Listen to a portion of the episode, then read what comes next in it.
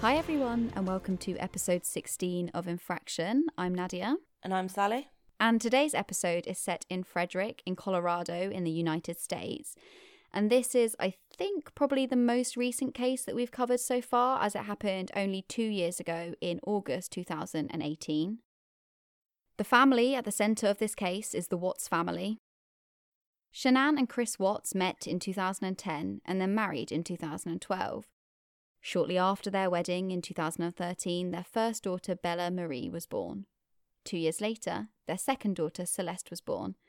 And by May 2018, Shanann found out that she was pregnant again for the third time, this time with a little boy. Chris, Shanann's husband, worked for Anadarko Petroleum, which was like an oil and petrol company, and Shanann worked as an independent representative selling a product called Thrive, which I think was like a food supplement type thing. The couple did reportedly file for bankruptcy in 2015, but seemingly they did manage to get themselves back on track.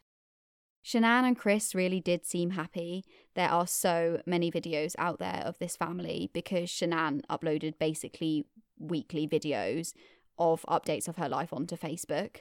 Unfortunately, this happy family unit wasn't to last. On the weekend of the 11th and 12th of August 2018, Shanann was away in Arizona on a business trip with her friend Nicole. Nicole reported that Shanann wasn't feeling very well during the trip.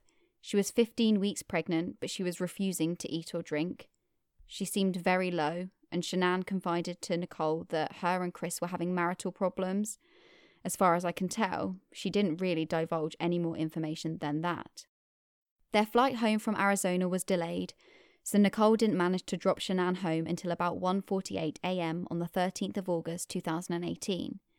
There's footage from their doorbell camera, and you can clearly see Shanann walk up her path and go into her house. At around 1:35 p.m. on that same day, August 13th, Nicole phoned the police to tell them that she was concerned that her friend Shanann Watts was missing. Nicole said that she had been texting Shanann all day and had gotten no response. She said Shanann had had a hospital appointment that morning at 9am and that Nicole had offered to drive her there, but that Shanann had never gotten back to her. So 12 hours isn't a lot of time. Why was Nicole already so convinced that Shanann was missing? Um, so it's kind of like what I touched on earlier, but it was basically because she lived her whole life through social media. She had like such a huge social media presence and she was like always on her phone. Um, and so Nicole just couldn't understand why Shanann wasn't replying to any texts, picking up any phone calls, or seemingly posting anything on social media. And, you know, to maybe you or I, that might, if, you know, if you don't post a picture of your horse on Instagram, maybe I won't think that you're missing. But I think for Shanann, it was like a big thing that she would genuinely post updates probably like several times a day. And so that's why Nicole was like really worried. Right. Okay. Makes sense. So the dispatcher on the other end of this 911 call could hear the urgency in Nicole's voice, and so he sent an officer over to the Watts family home. The officer arrived and was trying to get into the house, but nobody was answering. Shanann had been diagnosed with lupus when she was younger, and so the police were worried that she might have been passed out upstairs or something like that. God, that's such a rare condition. Yeah, well, it is exactly. So, lupus, for those of you who don't know, is an autoimmune disease where the body kind of essentially really attacks its own normal healthy tissue. Some places do report that she had diabetes, but I can't see that that's been confirmed anywhere.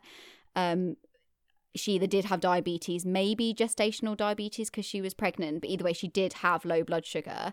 And so, this kind of mixed in with the lupus and probably the fact that, you know, she'd had such a late night, this really was cause for concern to the police officers because they thought, you know, she could be passed out somewhere upstairs, like she could be in real trouble. So Nicole had obviously phoned Chris and asked him if he knew where Shanann was. Strangely, Chris told Nicole that he had no idea where Shanann was because he said they were going through a separation. This was news to Nicole, and I think probably, to be honest, news to Shanann as well. Um, if this was true that they were going through a separation because she just thought that they were having marital issues and Nicole did comment on this. She said to the police officer she doesn't think they're separating like she just thinks they have issues. But is it not possible that she just didn't want to confess to Nicole how serious the issues were? Um yeah, I guess I guess it is totally possible. I just think maybe if you're looking for advice and you're trying to, you know, speak to your friend about something like marital issues, do you not think you'd bring up that, that he wants to have a separation? Yeah, maybe. I suppose it's probably just quite a hard thing to admit the first time, but yeah, I do agree. It, It's a Mm. bit strange that they would have such different stories. hmm And and also, but she was like 15 weeks pregnant, so you know that might have been the reason that she didn't want to admit it as well. Maybe she didn't want to have to think about going through it alone. But I don't know. It's hard. But Nicole basically is adamant that Shanann didn't realize they were kind of like their marital issues were that serious. So eventually, the police phoned Chris and asked him if he could come home and open the door. At this point, they were kind of like, You either come home and open this door for us, or we'll break it down because we're worried that your wife is passed out somewhere in this house. And Chris really didn't seem that concerned. Like he had been repeatedly saying, I'm five minutes away for about 45 minutes. So, Wow. yeah, at this point, the police reached out to him and was like, You need to come home, Who was in charge of Bella at this point? as in their daughters. Yeah. Oh, so uh, they assumed at this point that Bella and Celeste, so both their daughters, were with um, Shanann wherever she was, because Chris was at work. Okay, yeah, that's what I thought. So I guess that adds to the urgency a little bit as well if she's in care of young children. Mm, yeah, completely. So it is. It is obviously a very urgent situation. The police officers could see that. So Chris eventually arrived at the house. He ran over to the officer, shook his hand, and then opened the garage door. And yeah, I should actually probably just say that I know all of this because there is extensive footage from the officer's body cameras that shows all of this. Um, and there's a really good documentary that kind of links all these pieces of footage together. So I'll link that below. But Chris arrived and opened up the garage door, and Shanann's vehicle was still inside the garage. He kind of half gets into her car. He's like rooting around for something. You can see that the girls' car seats are still in there. So at this point, it's quite clear that they are probably somewhere in the house because Shanann wouldn't have taken the girls anywhere without her car, really. Chris then went into the house through the back door, and about one minute later, he runs through the hallway and opens the front door for Nicole and the police officer to come inside. The officer and Nicole start searching through the house and calling out for Shanann and the kids. The officer asked Chris to go upstairs and see if she was passed out somewhere. Chris said that Shanann and the kids weren't there, he recalled that Shanann had told him that morning that she'd be taking the girls to a friend's house. The officer asked if it looked like Shanann had packed up some things and left, but Chris said no. Everything was there apart from his daughter's blankies.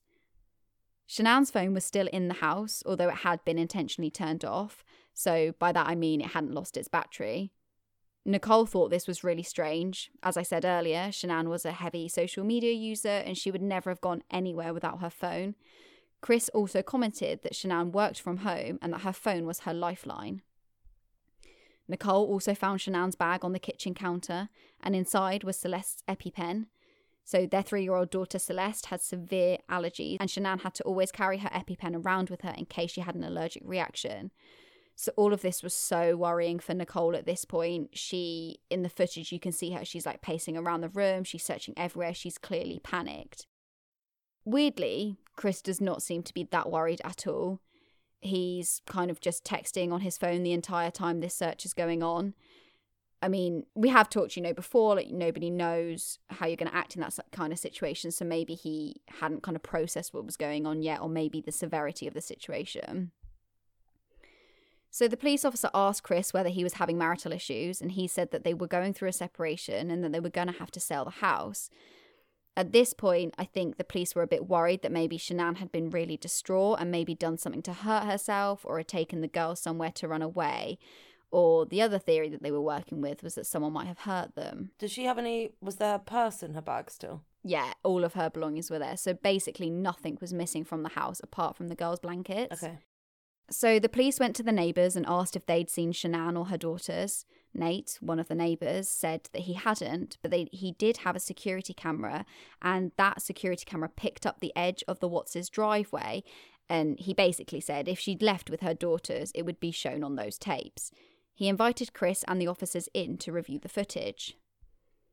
The camera footage revealed Chris backing his truck up into the garage at about 5:28 a.m.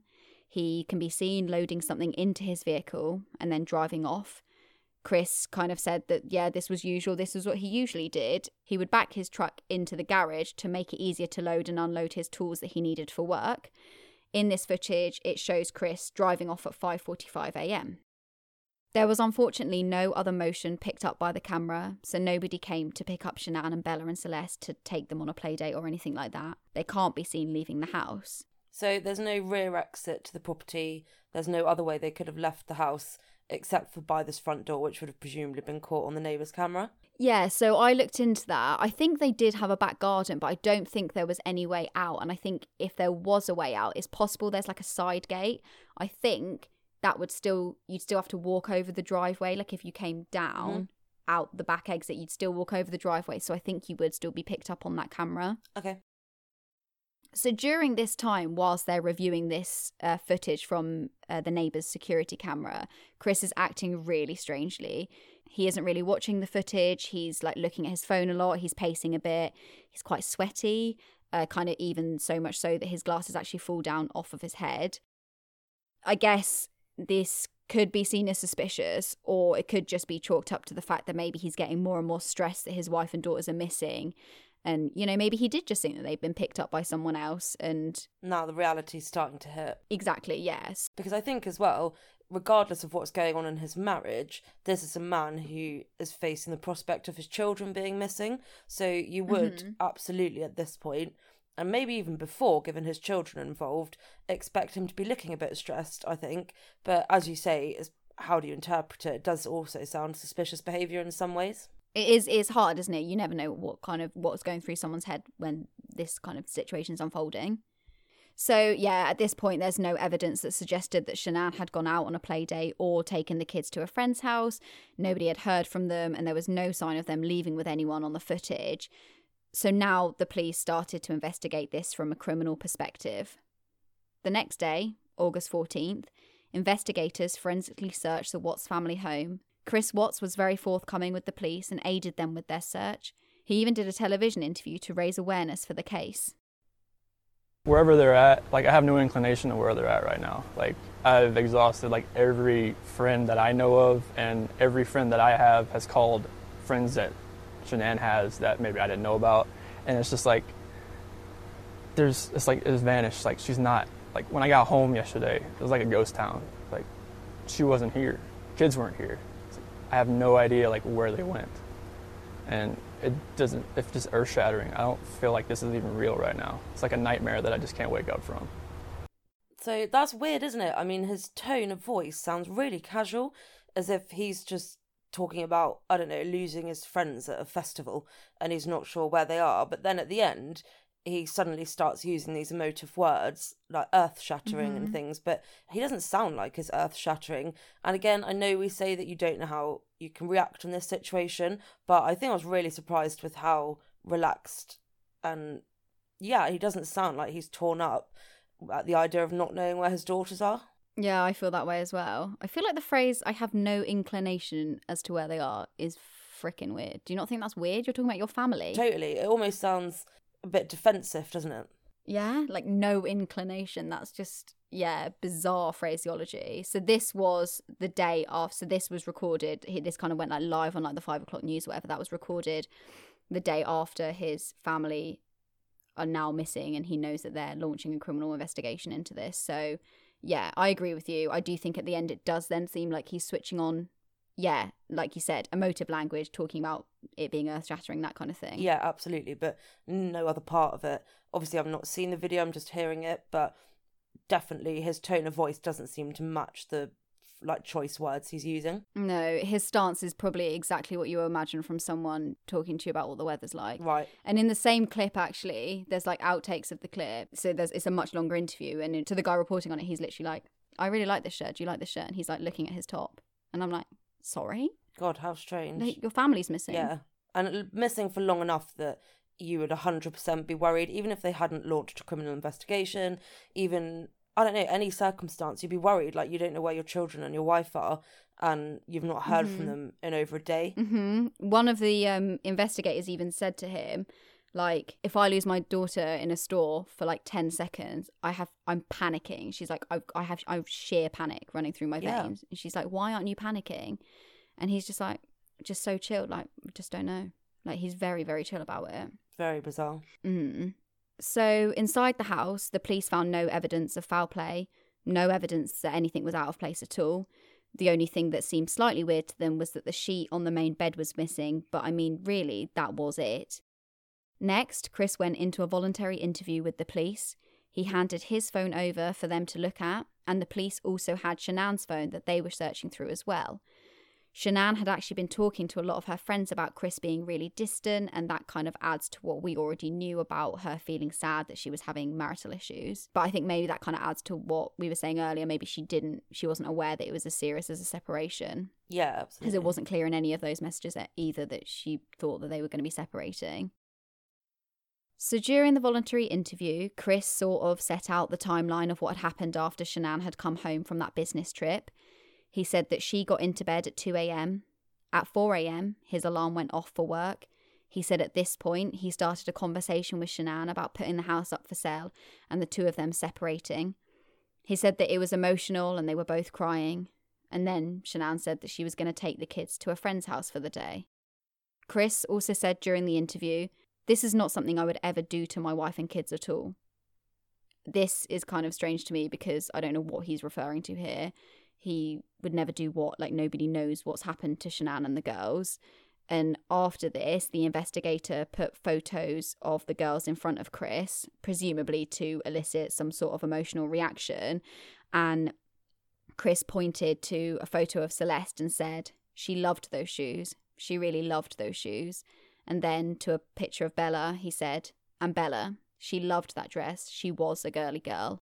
I think this raised huge alarm bells because he really is well referencing to, to about them in the past tense. Yeah, absolutely. And he didn't mention had he mentioned before that Shanann had said she was taking the girls out for the day because at the time you know, when people very first raised the alarm, would that not have been a convenient time to say, oh, hey, no one worry, she's just gone out for the day? Yeah, so he said it like later on. So when they were in the house, he said, like, mm, well, she said that she was actually going to take the girls out to a friend's house. But previously, when he'd kind of like run up to the house and gone into the garage, you would think at that point he'd be like, well, her car's here and the car seats are in it, so she she hasn't taken the girls out like she said she was going to. Or he would have said on the phone to Nicole or whatever, like, yeah, I totally agree with you. I don't get why he didn't raise it before. It was almost like after maybe like an hour of being in the house, he was like, ah, maybe I should say that Shanann was going to go somewhere with the girls. Yeah, and I think, but I think also it's just about how he's wording it. I mean, it's one thing saying she's taking the girls to see her friends as if they're having sort of play date. It's another thing to mm. say, we had a fight this morning when I told her I wanted a separation, and she then said, I'm taking the girls away. Because to me, then it would yeah. be completely normal if she'd have gone away for a whole weekend, stay with someone else, didn't want to be tracked down while she cleared her head. That's quite different from sort of just casually saying, Oh, I'm just popping out to see a friend, which is kind of what I thought you meant originally when he said that at the house at the mm-hmm. start. Um, yeah, and definitely weird. He's talking about the girls in the past tense. I mean, I think I've definitely mm-hmm. seen it in mm-hmm. some other interviews in similar cases. Um, but it does seem a very strange thing to already be talking in sort of a defeatist way, particularly for a man who actually he's not shown any other real visible signs of distress. So Mm-hmm. Maybe if he was a guy who was heartbroken and convinced he was never going to see his kids again, he might be using the past tense. But actually, he sounds more like a man who's very calm, quite collected. So I think it is pretty peculiar here that he's already speaking about them as if they're gone. Yeah, I definitely agree with that. It yeah, it doesn't fit at all with the narrative that he's kind of already been playing, does it? Like he the whole time he hasn't seen that concern that they're missing. So yeah, why is he now talking about them in the past tense? I guess, yeah, like you said, that's raising alarm bells. It kind of also then got weirder. So then Chris was asked what he thought should happen to the person who took his wife and daughters. During this bit of the interview, Chris kind of looked quite confused. And then he said, Well, if they come home safe, then I would guess like, the guy should get life in prison. And then the investigator's like, Okay, well, what happens if they don't come home safe? What happens if this person has harmed them? And Chris kind of like sits there, he kind of like mulled it over a little bit, and then he just simply said, mm, Well, I don't think Colorado has the death penalty, does it? And this is so weird to me. This behavior is so weird to me because, like, why is he going through like the technical legalities of whether or not this perpetrator could get the death penalty or whatever? Like, yeah, it's not an exam question. It's trying to test your emotive yeah. response. I think if you ask most parents, they would say if someone did something awful to my child, I'd kill them. I'd kill them exactly. even if they mean it literally. Um, it's a kind of reflex, isn't it, when parents talk about their children being hurt? Mm-hmm. Whereas, yeah, for him to be sat there pondering what should and shouldn't happen in a court of law is a very bizarre way to interpret that question. Yeah, it's just it's just so it's so bizarre. And yeah, you're so right. Like you'd you'd be outraged, you'd have anger. You wouldn't yeah, like you said, it's not an exam question. I mean, even like when we spoke about the Eben- Ebony Simpson case, and remembering that, like all the kind of like locals rallied together and they were like chanting outside the courthouse for like capital punishment and stuff like that in a country, you know, where they don't have capital punishment. So I don't know why he sat there like, mm, well, Colorado doesn't have the death penalty. And also, he's wrong. Colorado did have the death penalty in 2018. It's been abolished this year, but it was very much there at the time. so, well, aside from this, the interview continued. And when asked about the state of his marriage, he said that he would never cheat on his wife and that he's certain that she had never cheated on him. He said they had a pact that if they ever felt that way about another person, they would tell each other before they cheated. The police had been trawling through Chris's phone and they knew that he was flat out lying to them at this point. Chris Oh, Watts really? had been having an affair. Yep. He'd been having an affair with someone that he worked with, and this woman had actually been his girlfriend for quite some time. Asshole. So by this point, it was gone 10 pm. So they let Chris go home and asked him if he'd come back the next day to undertake a polygraph test. Chris came back the next day, so August 15th, and he came back with his father, who had just flown into the area. And his father was actually sat in the room next to Chris whilst Chris undertook the polygraph test. After the test was complete, the results were calculated. In one of the documentaries I watched, they stated that if someone had been truthful, their grade would be a positive two or above, and that if they'd been lying, they'd be graded at a minus four um, and sort of below from that. Chris Watt's grade was minus 18. He actually failed every single question he was asked. Wow. I mean, I've no doubt he was lying. They are notoriously unreliable Yeah. um, as tests, but I mean, you'd think that's pretty unequivocal. Uh, if it's gone that far one way, then definitely sounds like it's just proving my theory currently that I think he's lying. yeah, well, I completely agree. Like polygraph tests are complete, are like are completely unreliable. But he failed every single question, so that's like not an inconclusive result, is it? Like yeah. because of this, Chris Watts did become the prime suspect in the disappearance and possible harm of Shanann, Bella, and Celeste Watts. Despite being hit with this glaring evidence that the police knew he was lying and that they knew he was having an affair, Chris Watts still denied everything and denied lying on the polygraph test. The investigators tried lots of tactics to try and get Chris to open up. They said things like, There's a reason you feel sick to your stomach. When you keep things inside, it makes you physically ill. Get it off your chest. Just tell us. But Chris still feigned ignorance and said that he didn't know where the girls were. And at this point, I don't understand why he isn't requesting a lawyer and just terminating this. Like, this is still a voluntary interview. This is still voluntary. He's just massively failed the polygraph test. They are literally telling him to his face that they think that he has done something to his daughters. This is all voluntary, and he isn't just requesting a lawyer and terminating this. Why is that? Yeah, exactly. Because I think if you were innocent at this point, you'd feel really scared, wouldn't you? Yeah. You would want a lawyer. You would want. You could. You'd see where this is going. You'd think the evidence is stacking up against me for something that I haven't done.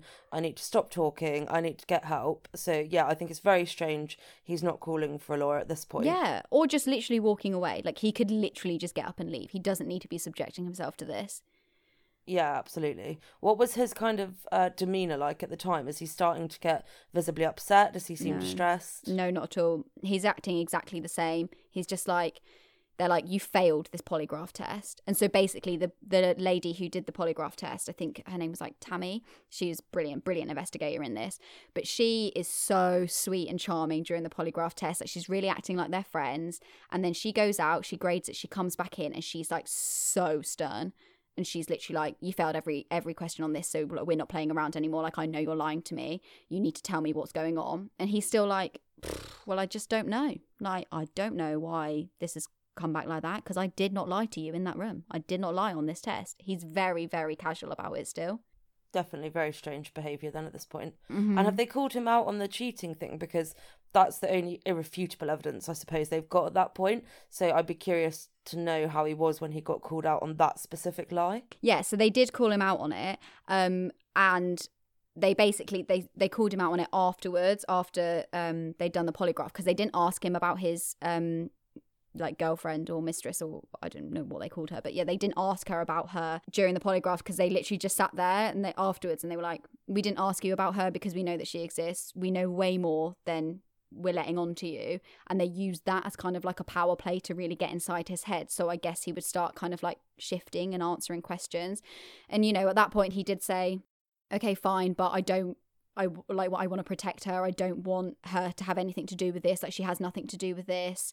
Um, I want to protect her. So yeah, that's kind of all I've really seen on it. There's not a lot of inf- excuse me. There's not a lot of information out there on her um yeah now she's in witness protection. So i feel like i didn't put too much about her in this because i don't actually think she has anything to do with this. But yeah they did bring it up with him. Right okay.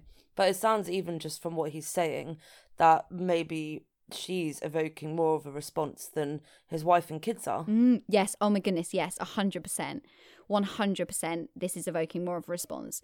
He really said like i want to protect her. Um i really don't want to bring her into this um, and that's yeah, that's not once has he said, "Well, can you find my daughters and my wife because I want to protect them." Yeah, that's totally what I was thinking. So, yeah, anyway, he doesn't bail out. He keeps talking to them, and the investigators continue to offer him up kind of different ways to get out. So, they say things like, Was it an accident? It's fine if it was. You know, normal people do that. They cover up their mistakes. I'd expect that. You know, you're normal. They were trying to really make him feel, you know, evoke these emotional responses from him to make him open up about what had happened but that yeah. led to nothing really there so this time they tried a different tactic and they put the blame on Shanann. They started to paint Shanann as a manipulator and as a controlling person to try and get on Chris's side. One of the investigators said, What did Shanann do to your girls? What does she do to them? What are you covering for her? This really seems to make Chris stressed, and he eventually caves and he asks the investigators if he could speak to his dad. He asked if he could go out into the hallway and speak to him, and the investigator's like, hmm, no, probably you don't want to do that. It's super busy out there. Why don't we leave and he can come in here? And this, presumably, was so that they could record their conversation, and it worked.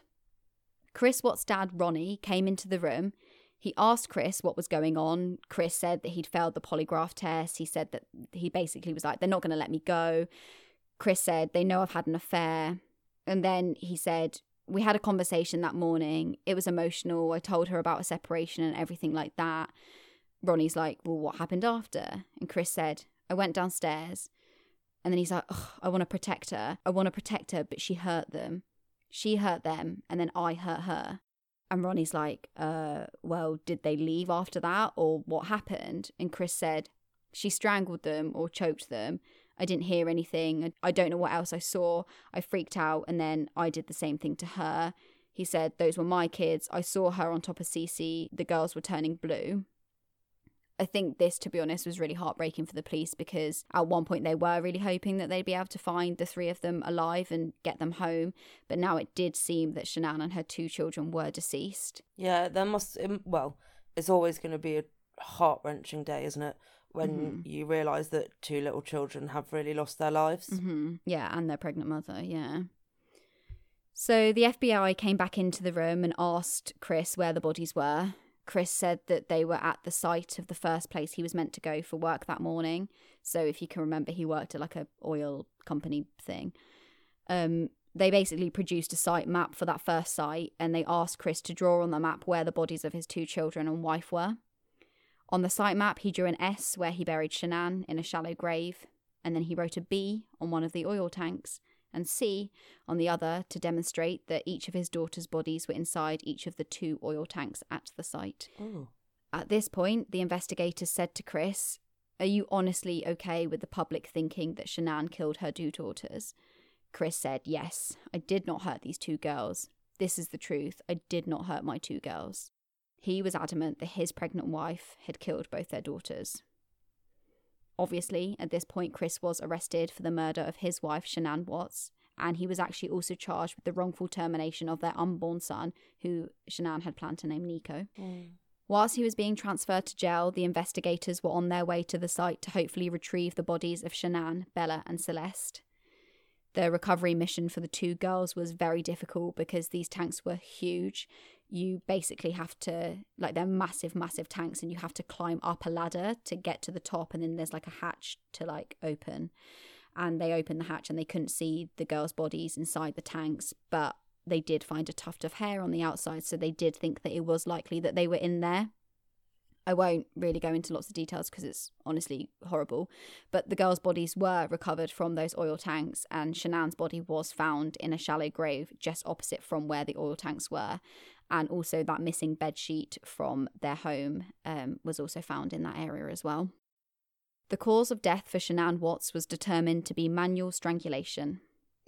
Bella and Celeste's cause of death was determined to be asphyxiation due to manual smothering. If you can remember, Chris said that he had seen Shanann choking or strangling Cece and Bella. This post mortem, however, proved otherwise, and the investigators strongly believed that Chris Watts had in fact murdered his entire family. But at this point, they don't really have, apart from the fact that Chris's story doesn't stack up, there's no other evidence, is there? I mean, it's very difficult because we don't know anything really about Shanann's character yet. So am I right in thinking it's just that he's clearly lied about their cause of death that's leading the police to think he's responsible for all three murders? Yeah, yeah, I think you are. Yeah, you are right in thinking that. I think they did have like quite a clear vision of what Shanann was like because of all these Facebook videos that had been posted online and stuff like that. So they did kind of Yeah, feel like they knew her. But yeah, I understand what you're saying. They don't know if maybe she had, yeah, some kind of mental breakdown because he'd obviously said they were going to separate that kind of thing. Yeah, I get what you're saying. Yeah, if, if you're playing devil's advocate, yeah, of course. It might just have been that Chris hadn't seen them being strangled. He'd seen them being smothered, but he hadn't quite realised that or something like that. Yeah, well, it's definitely fishy that his story doesn't line up. I 100% agree. Yeah, well, to be honest, doesn't matter anyway because the police knew they had this massive task on their hands to try and prove that Chris had murdered his daughters as well as his wife. Then Chris Watts stunned the world because he turned around and said that he'd plead guilty to all charges that had been brought against him. Right, and did anything in particular spark this change? Um, so I reckon it's so that he wouldn't get the death penalty. But is he not more likely to get the death penalty now that he's responsible for all four murders? Yeah, I mean, he is technically more likely if this went to a jury trial, but if he if he signed, you know, if he got a plea deal that said that he wouldn't get the death penalty, but he would sign spend the rest of Oh. his life behind bars, um, it's very common in cases like this where they know that if they go to a jury trial, they're probably totally fucked. So they, yeah, plead guilty to whatever charges have been brought against them with um yeah either lighter sentencing or you know in this situation not getting the death penalty because the the charges brought against him were huge. So According to the court records, the charges were three counts of murder in the first degree, and that was obviously as to Shanann, Bella, and Celeste Watts, the unlawful termination of their unborn son, Nico Lee Watts, two counts of first degree murder of a victim under 12 years of age and who was in a position of trust, and three counts of tampering with a deceased human body. So I think when faced with that, he thought, do you know what? I'm probably not, it's probably not worth risking it with the jury. Yeah, absolutely. And there's plenty of evidence against him for Mhm. at least half of it, isn't there? So Mhm. Well, definitely. So Chris Watts said that he would sign a plea deal saying that he was guilty of all those charges that I just mentioned in order for him to not get the death penalty. And then the investigators actually, I think, went and checked with Shanann's family to like see if they were happy for for them to take the death penalty off the table. And they actually said that they were because they said that if Chris had made the decision to take Shanann, Bella, and Celeste's life, you know, that was his choice. They didn't want to be put in a position where they would have to decide if they should take his life, which I think is quite astounding, really. It's quite a, a deep place to have to get to. Do you know what I mean? When that's your daughter they're talking about. Absolutely. And I think it's really nice, though, that they did check with the family because so often in these cases, you don't ever hear of anything like that. And actually, for some people, they may have a really strong view that, I don't know, there's been enough death or Mhm. something like that. So I think it's actually nice and how it should be that the family were consulted after everything they've been through to be able to have a voice heard over Mm-hmm. this last thing. I think it's positive. Yeah, I think I think it's positive as well. I think it's like a small silver lining, really, and it is really lovely that they actually did speak to the family about it first. I mean, the investigators in this case were phenomenal; they really were. Um, like I'm sure you'll go and YouTube this after. So, like, I put loads of links in the description box, but like the way that they interrogate him is just honestly, it's amazing. They did a really, really good job because I mean, they got this, you know, this all happened within the space of like three, four days. This turnaround, so that's really unheard of, isn't it? So yeah, they did an amazing job. Um and they kind of kind of adding to that actually they in february of 2019 the investigators flew out to wisconsin where chris watts was being held to have like one last interview with him. So this was actually six months on from their initial interviews with him when you know they've been doing the polygraph and everything i mentioned earlier. And they basically went out there because they wanted to hear from him that Shanann was not responsible for the murders of Celeste and Bella because obviously he had pled guilty to their murders, but he hadn't confessed, and they basically had no idea what had happened on that night. Of course. So during this interview, Chris described what had happened that night. He said that he climbed on top of Shanann and she told him to get off because he was hurting their baby. Chris didn't get off, and Shanann apparently said that she was going to take the girls and leave Chris. At this point, he started strangling her. Bella came into the room and asked Chris what happened to Mummy. Chris said he picked up Shanann's body and put her in the truck. This is what we saw on the neighbour's security camera. The girls followed him into the garage whilst he put Shanann in the truck, and then he put both the girls in the truck too. At this point, both Celeste and Bella were still alive. This bit is very disturbing, but he put Shanann's body on the floor of the truck and put a bag over her head and over her feet. Um, and he said that he put the bags over um, Shanann so that the girls wouldn't have to look at her. He then drove them out to that oil site. This journey took about an hour. His daughters were still alive at this point. This bit really to me negates any kind of loss of control as a justification or as a defense to his actions because at this point his rage would have dissipated and you know he's fully within his right mind whilst he's driving out there in my opinion. So he got to the site he got in the back of the truck and using her blankie he smothered his daughter celeste. He then carried celeste's body up to the oil tank and put her inside like I mentioned earlier, this meant that he would actually have to climb up the ladder on the outside of the oil tank, open up the hatch, and push Celeste's body into the tank. This tank is filled with oil and water. He then went back out to the truck where Bella was, and he said that he did the same thing to her. Bella yelled, Daddy, no, and she actually fought back, but he still smothered her. He then took Bella's body and put her in the other oil tank. He then buried Shanann's body in a shallow grave that he dug. He has never once explained what his thought process was that day and why he did what he did. That is truly horrific. I was diagnosed with some health challenges, and then I met Chris. I was in a really, really, really bad place, and I got a friend friend request from Chris on Facebook, and I was like, "Oh, what the heck? I'm never gonna meet him." Except well, one thing led to another, and eight years later, we have two kids. We live in Colorado, and he's the best thing that has ever happened to me. God, that just gives you goosebumps listening to that, doesn't it? I mean, you can mm. hear the happiness coming through that recording in their voices. Mm-hmm. She really sounds like she's talking about the man of her dreams, mm-hmm. and you can't quite fathom how the man she's talking about in that clip is the same man that not only took her life, like you say, possibly in a fit of rage, but actually then went on to cold bloodedly murder their two innocent children. It just, how can that be one human? I know.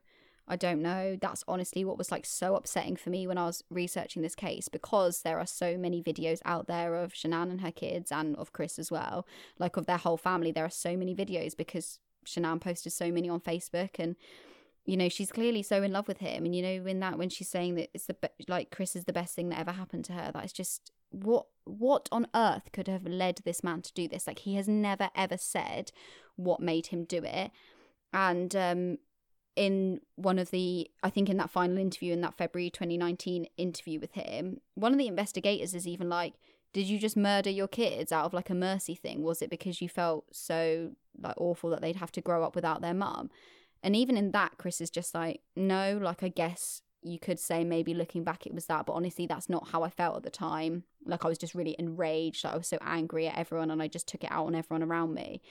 And that's what I don't understand. Like, what could possibly drive someone to just wipe out their entire family like this? Like, obviously, he is he is known as a family annihilator, and he has, you know, the key drivers of a family annihilator that fit, you know, him, the threat of separation, that kind of thing, the wanting to be free of their family so they can start a new life with their mistress and maybe like the burden of a new pregnancy.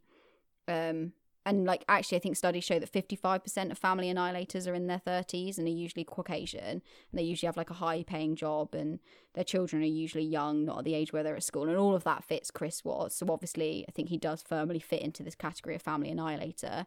I just can't understand what would drive him to do this though because to me it doesn't really seem that he wanted to leave his family and go start a new one because I know that's what most sources think, right? Most people do think that he just wanted to start afresh with his mistress, but I just find it weird that he just didn't kill them all in the house. Then it just seems so much more uh, like personal, I guess, like just taking his daughters out there, killing them one in front of the other. Do you know what I mean? Like if you just wanted to get rid of your family in that way by murdering them, why would you not just murder them all in the house? I don't know. I don't know if I'm just overthinking it. No, I do agree with you. And I mean, on the one hand, I my instinct is this isn't a man who's thinking straight. Completely agree with you. Why he wouldn't kill the girls at the same time or would do it in front of one or the other. He, I don't know. You could put it down to rage, but mm-hmm. that's some serious rage to make you do it in a way that would make your children's last moments on this earth so so incredibly traumatic. Mm-hmm. Um, but equally, if he was a man that was so enraged that his wife was going to leave him, why on earth was he starting this relationship that with some other woman?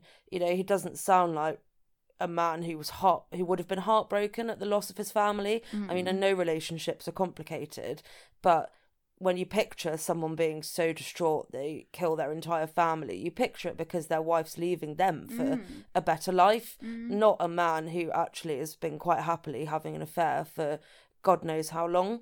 But that said, I don't think this equally sounds 100% cold and calculating because if it was that, I don't know why would you, yeah why would you make this such an awful experience for everyone? You could have put a pillow over your face or over your children's faces whilst they were sleeping and never delivered them that extra trauma of seeing their mother die, etc. So then you kind of do lean a little bit back towards rage. You know, he killed Shanann in a fit of anger, and then at that point, I mean, who am I to say what you feel like when you've taken the life of another person? I don't know. Mm. At that point, did he just completely lose all coherent thinking? His primary focus was, I've got to get rid of this body. And then I don't know, after an hour's drive, does he suddenly think there's no way to come back from this? I've just, my children have just seen me kill their mother. What do I do next? But I don't know, you kind of think if you'd have done that, then killed your children, it sounds awful. Would he not then have killed himself? That's that's honestly the thing that got me in this like a lot of family annihilators unless they kind of want to be the ones who leave and like run off or whatever most do kill themselves. Like it's normally like murder suicide. And that's what i don't understand. But, i mean i guess you know he doesn't even want to take the death penalty do you know what i mean? Like he actually wants to spend the rest of his living life behind bars. I think i would rather take the death penalty than go to prison for literally the rest of my life especially if i'm if I've killed kids. Do you know what I mean? Like we've spoken about because it before. he should be racked with guilt, and that's the other thing that okay. So say you've done this in a fit of rage. Now that rage has passed, why aren't you crippled with guilt? And if you are, why on earth? Yeah, do you want to spend the rest of your days? You could live for eighty years, yeah, sat in a prison cell with nothing else to think about other than the awful, awful thing that you did to your family. And then it's kind of confusing because then it takes you back to no, okay, here's a really cocksure man who is a hundred percent on some kind of psychopathy spectrum who truly believes that he can kill his family. You know, his marriage has started to go down the drain, and he really believes he can kill his entire family, get away with it, and start a new life with his girlfriend. So a hundred percent. I know we say it all the time, but I really think there's evidence for both theories here. Yeah, I just I don't know. Like I was thinking, like, is is he a psychopath? But then, well, if you watch these videos, and I know, granted, like you haven't, but he just is so normal. Like that's what everyone says about him. Like he's so normal. This is so weird. But then I don't know. Like, could it be that he's just mimicking how he thinks he should be looking on camera, like how he thinks he should be acting with his family? I don't know. Yeah, I mean, absolutely. I think, don't get me wrong, a lot of the time, psychopaths aren't able to act completely normally. Um, but some of them are, you know, that's how a lot of serial killers kill so many people is that you don't look at them and alarm bells in your head go off like, oh my god, I'm looking at a monster. You mm. look at them and you see a normal person that people put their trust into and you exploit that. So I'm not saying, and I think the thing as well is we often conflate psychopaths with all being murderers. They aren't. Um, and yeah. so I don't know, maybe he never really realised that actually he didn't perhaps feel emotion completely normally until he snaps. He does this awful thing, and maybe that's why in all the footage or the interviews after he's done it, we don't see a kind of typical human response that you'd expect. I don't know, maybe that is then when you start to think, okay, maybe he's not wired completely the same as you know he maybe he's got a bit of atypical psychology going on but i think it's really hard to tell isn't it because you listen to that clip of Shanann, they had a really happy marriage. She it sounds like an almost perfect family yeah. until this completely monstrous thing happens. But as you sort of have mentioned, this isn't a one off. You know, this does happen when one member of a family brutally kills what up until maybe the day before the outside world would have said was their whole world. Yeah, definitely. I mean, I know in the case on Evelyn Hernandez, we spoke about Scott Peterson, and actually, when I was like looking up stuff for this case, his name actually came up because they class him as a family annihilator as well because he obviously killed his pregnant wife. Um, but and that was I think because he was having an affair. I don't know, but it is you know it's not uncommon. It's just bizarre because I think in all the other kind of cases that I've looked at, it just seems maybe there's more of a you can pinpoint a reason. I think it's very hard, isn't it? This is such a disgusting, brutal, deplorable crime. I just I just want to find a reason. I want to pinpoint on something because it really unnerves me that there might just not be a reason. Like he might just have just done it. Do you know what I mean? Like he just did it. Absolutely. Like there's ostensibly no huge build up to this. I mean, we don't know what goes on behind closed doors, but it doesn't sound like there was a hugely drastic set of events that took place before. And actually, even in a lot of these cases, we talk about, oh, maybe there was another woman on the scene, etc. But that is still such an extreme response. I mean, people leave their families all the time to start a new life. Yeah. And at no point does it cross their mind to, that to do that, they need to murder someone.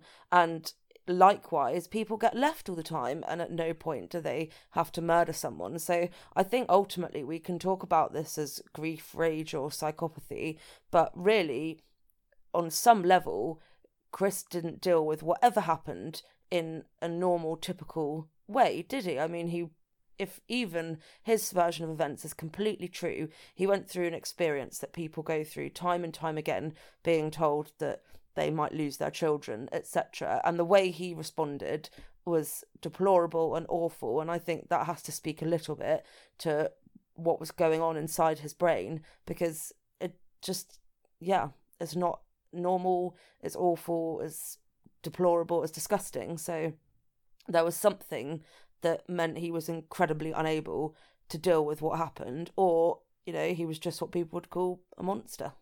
Yeah, yeah, that's so true. Maybe it just comes down to the fact that he's just, I mean, he is a monster, but yeah, maybe there. I think it's hard, isn't it? Like, I really, and I'm sure most people out there, they want to find something to pinpoint because yeah, you don't want to believe that your husband that could just do this to you. Could turn around and do it exactly, exactly. And you don't want to believe it's human nature. You want to believe there's something inhuman about it. Whereas actually, you read cases like this, and up until the moment where he does what he did, he's a completely standard human being, isn't he? There's nothing that screams any alarm bells, and I totally agree. That's kind of the, some of the most unnerving crimes mm-hmm. you you hear of because it makes you question: is every person capable of doing yeah. that, etc. Whereas yeah. when you're dealing with a case where I don't know someone's been cutting up kittens since they were age five, Oof, yeah. you sort of you know you can really remove yourself from it and Yeah, think oh yeah. yeah that's that is he wasn't a person Yeah, yeah, that wouldn't happen to me. That couldn't happen in my life, that kind of thing. yeah exactly So, if you want to explore more of this case, I recommend the Watts Family Murder documentary. I'll link it below. Um, this documentary is amazing. I really, really suggest you go watch it. It's just on YouTube, so I can I can link it below for you um, under the header YouTube links. It's genuinely so informative. It's very compelling. Um, and you really, you know, you get to see the investigators and things like that. Who, as I mentioned earlier, they just did an amazing job. So I would definitely go watch that. Um, there's also a film I think called Chris Watts Confessions of a Killer. It's like a fictional version, I think, and it's like played by actors, that kind of thing. It's got quite good reviews, I think, but I can't find it anywhere. But maybe Sally, you can find it for me, we can watch it. um, so yeah, thanks guys for listening. I'm sorry that was really, really miserable. Actually, I feel really rubbish now. as always we would really like to hear your thoughts on this case and all of our cases so if you do have anything that you want to put forward um, or you just maybe want to look at some of the other cases we've done do head over to either instagram or facebook uh, to get involved we really do love hearing from you Thank you guys so much for listening, and we'll see you on Sunday. And I'll attempt to find a case that's maybe less heartbreaking or maybe has like a happier ending. Thank you for listening. bye